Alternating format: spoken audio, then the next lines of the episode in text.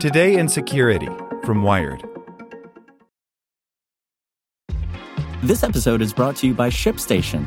You know, some things take a lot of work, like sending little robots to far off distant planets. And just as that's challenging, so too is running a successful e commerce business, especially when there's so much to do.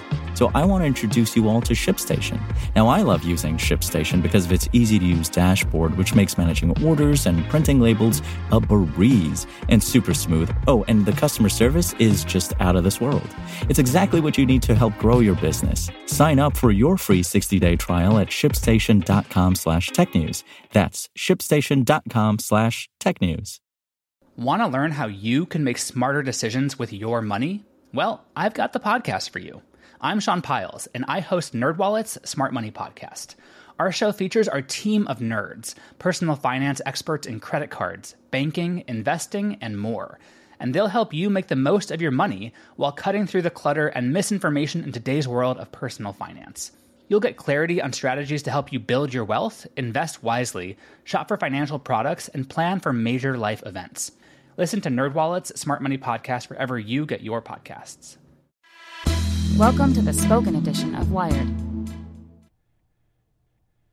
Exodus spyware posed as a legit iOS app by Lily Hay Newman. Private companies around the world have evolved a gray industry, supplying digital surveillance and hacking tools to governments and local law enforcement. As the once little known practice has grown, so too has the resulting malware. Researchers have now found that one of these spyware products, which had previously been found on the Google Play Store, also targeted iOS. At the Kaspersky Security Analyst Summit in Singapore this week, researchers from the mobile security firm Lookout will present findings on the iOS version of the spyware known as Exodus. The nonprofit Security Without Borders published details of the Android version in conjunction with Motherboard at the end of March. The fact that Exodus has an iOS version, though, shows the impressive reach of the malware and the resources behind it. And the stakes are high. The iOS version of Exodus, built to look like a mobile carrier support app, used all of the mechanisms iOS offers legitimate apps to grab as much of the target's data as possible. Hiding in plain sight. It is unclear whether Exodus targeted specific individuals or a broader group, but over the past year, the researchers observed attackers setting up phishing traps to direct users toward the malicious apps.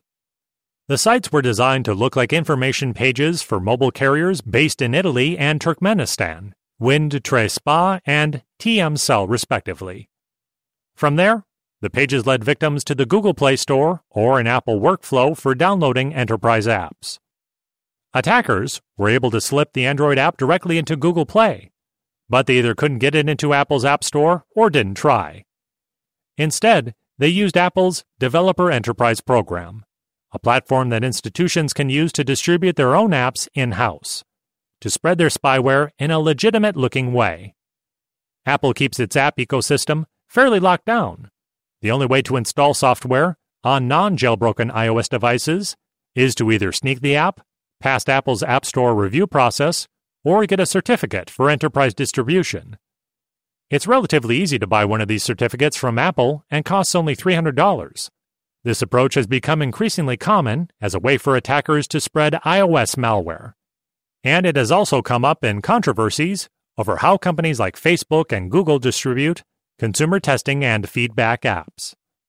Once installed, Exodus could access photos, videos, device IDs, audio recordings, and contacts on target devices while also potentially tracking a victim's location and listening to their conversations through the iPhone or iPad's microphone. Both the Android and iOS versions of Exodus have now been blocked. Apple declined to comment. In terms of capabilities on the iOS side, they're doing pretty much everything I'm aware of that you can do through documented Apple APIs. But they're abusing them to do surveillance type activities, says Adam Bauer, a senior staff security intelligence engineer at Lookout. Finding surveillanceware on Android or even iOS is not necessarily uncommon, but finding an actor like this is actually relatively rare. The main differentiator with this actor is the level of professionalism that we've seen from them. Mass Exodus. the Lookout researchers say that developers seem to have been working on and releasing Android versions of Exodus for the past five years. On Android, the spyware works in three phases to gain deep access to victims' devices. First, establishing a foothold, then installing a larger payload that sets up the surveillance capabilities, and then exploiting a vulnerability to gain root device access. The Android malware led the researchers to the phishing sites used to direct victims to the apps which in turn led to the iOS app. The iOS app, which seems to have emerged more recently, does not rely on exploits to establish pervasive device access, instead, counting on users to unintentionally give permission for the app to run its surveillance tools. Lookout's Bauer points out that users could have potentially neutered the iOS app's surveillance by turning off some of its access. But anyone who had already been tricked into thinking the app was legitimate might not question it. The researchers say that Exodus's development and distribution mechanisms show a high level of professionalism and care. For example, the command and control infrastructure was closely monitored and guarded, a precaution many malware makers forget. In analyzing this framework, the researchers say they found indications that Exodus may have been developed by the Italian video surveillance software company eSurv and a company it acquired in 2016 known as Connexxa eSurv's website is no longer live, and the company could not be reached for comment. There's always a lot of talk about malware on Android in particular, but this was actually a case where both of the mobile platforms are affected, says Christoph Hebeisen, Senior Manager of Security Intelligence at Lookout. And in both cases, because of the enterprise deployment of iOS and because of the Play Store on Android, it was a reasonably legitimate looking distribution mechanism. So protecting your mobile devices against these things is really crucial. Mobile users can take precautions to try to avoid spyware by staying vigilant about avoiding phishing links and sticking to mainstream apps downloaded directly from Google Play or Apple's App Store.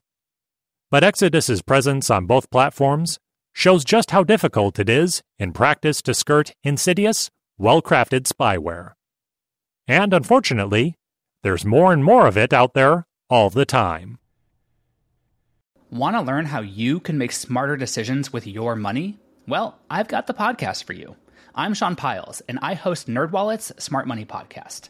Our show features our team of nerds, personal finance experts in credit cards, banking, investing, and more. And they'll help you make the most of your money while cutting through the clutter and misinformation in today's world of personal finance. You'll get clarity on strategies to help you build your wealth, invest wisely, shop for financial products, and plan for major life events. Listen to NerdWallet's Smart Money Podcast wherever you get your podcasts.